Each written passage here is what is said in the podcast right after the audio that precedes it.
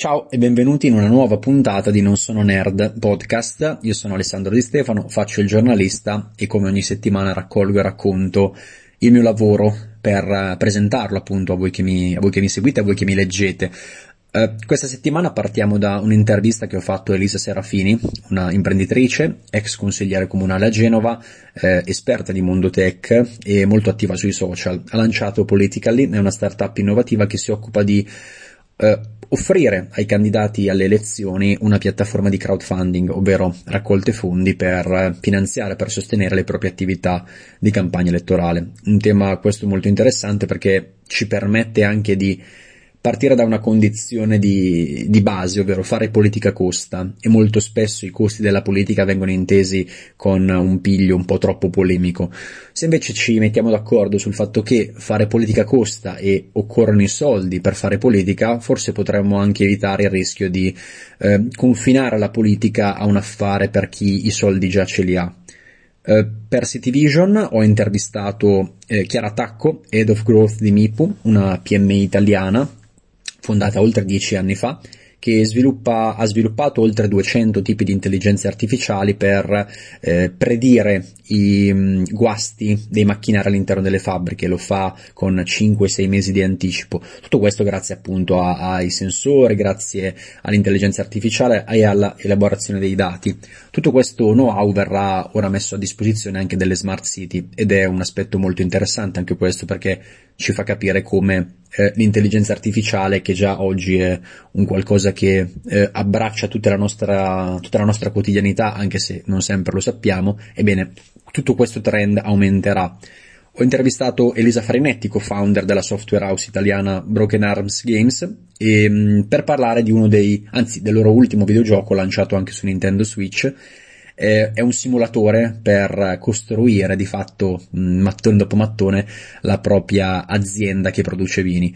È un simulatore unico nel suo genere, interessante, ma la cosa più interessante non è tanto il titolo ma quello che Elisa mi ha raccontato in questa intervista, perché ci siamo soffermati molto anche su quello che è il ruolo delle software house come aziende sul territorio. Un videogioco del genere a primo impatto si potrebbe pensare che possa essere di promozione per il territorio, in realtà non è così, è qualcosa di molto, forse molto più importante.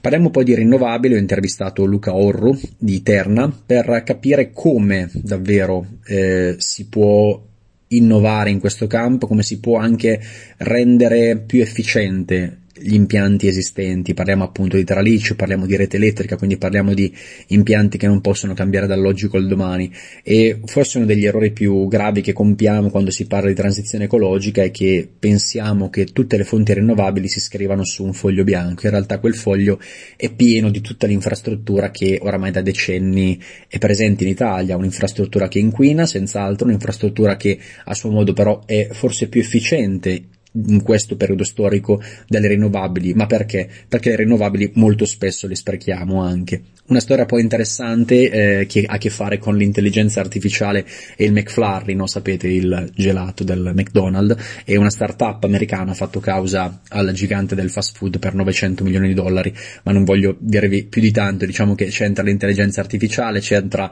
la macchina che nei vari ristoranti McDonald's produce, anzi insomma confeziona e realizza quel gelato. Poi appunto chiudiamo con, ho voluto tenere per ultimo l'Ucraina perché naturalmente Non Sono Nerd non è una newsletter che si può occupare di esteri, non mi occupo di Ucraina in primo, diciamo, da questo punto di vista. Penso che ci siano moltissimi colleghi che in queste settimane stanno facendo un lavoro egregio e quindi io in questo caso mi limito a, come dire, elencare alcuni articoli che ho scritto seguendo il filone tecnologico e che vanno per esempio a parlare di quello che ha fatto Elon Musk con Starlink, con il suo internet satellitare per l'Ucraina. In poco più di una settimana le prime parabole sembrano che siano state installate in Ucraina per fornire appunto accesso all'internet satellitare. Poi c'è il tema dell'isolamento che è stato imposto alla Russia e al popolo russo. Su questo i vari exchange crypto, da Binance a Coinbase, hanno un'idea diversa rispetto a quanto si sta decidendo da moltissime aziende big tech, che invece stanno proprio chiudendo gli accessi agli utenti russi e anche bielorussi. Di fatto poi il governo di Kiev è stato da diversi giorni in prima linea, chiedendo questo tipo di attivismo alle grandi società tecnologiche. Di fatto quasi tutte le big tech hanno oramai lasciato la Russia e non sappiamo quello che succederà. Questa puntata di Non Sono Nerd esce ancora una volta di sabato e lo faccio per cercare di rendere tutte queste notizie, soprattutto quelle che hanno a che fare con l'Ucraina, il meno vecchie possibili. Non sono notizie sono notizie che avrete sicuramente magari già letto, avrete già sentito, e dal mio punto di vista la cosa più importante nel leggerle è farsi sempre più domande. Io ne ho da questo punto di vista tantissime.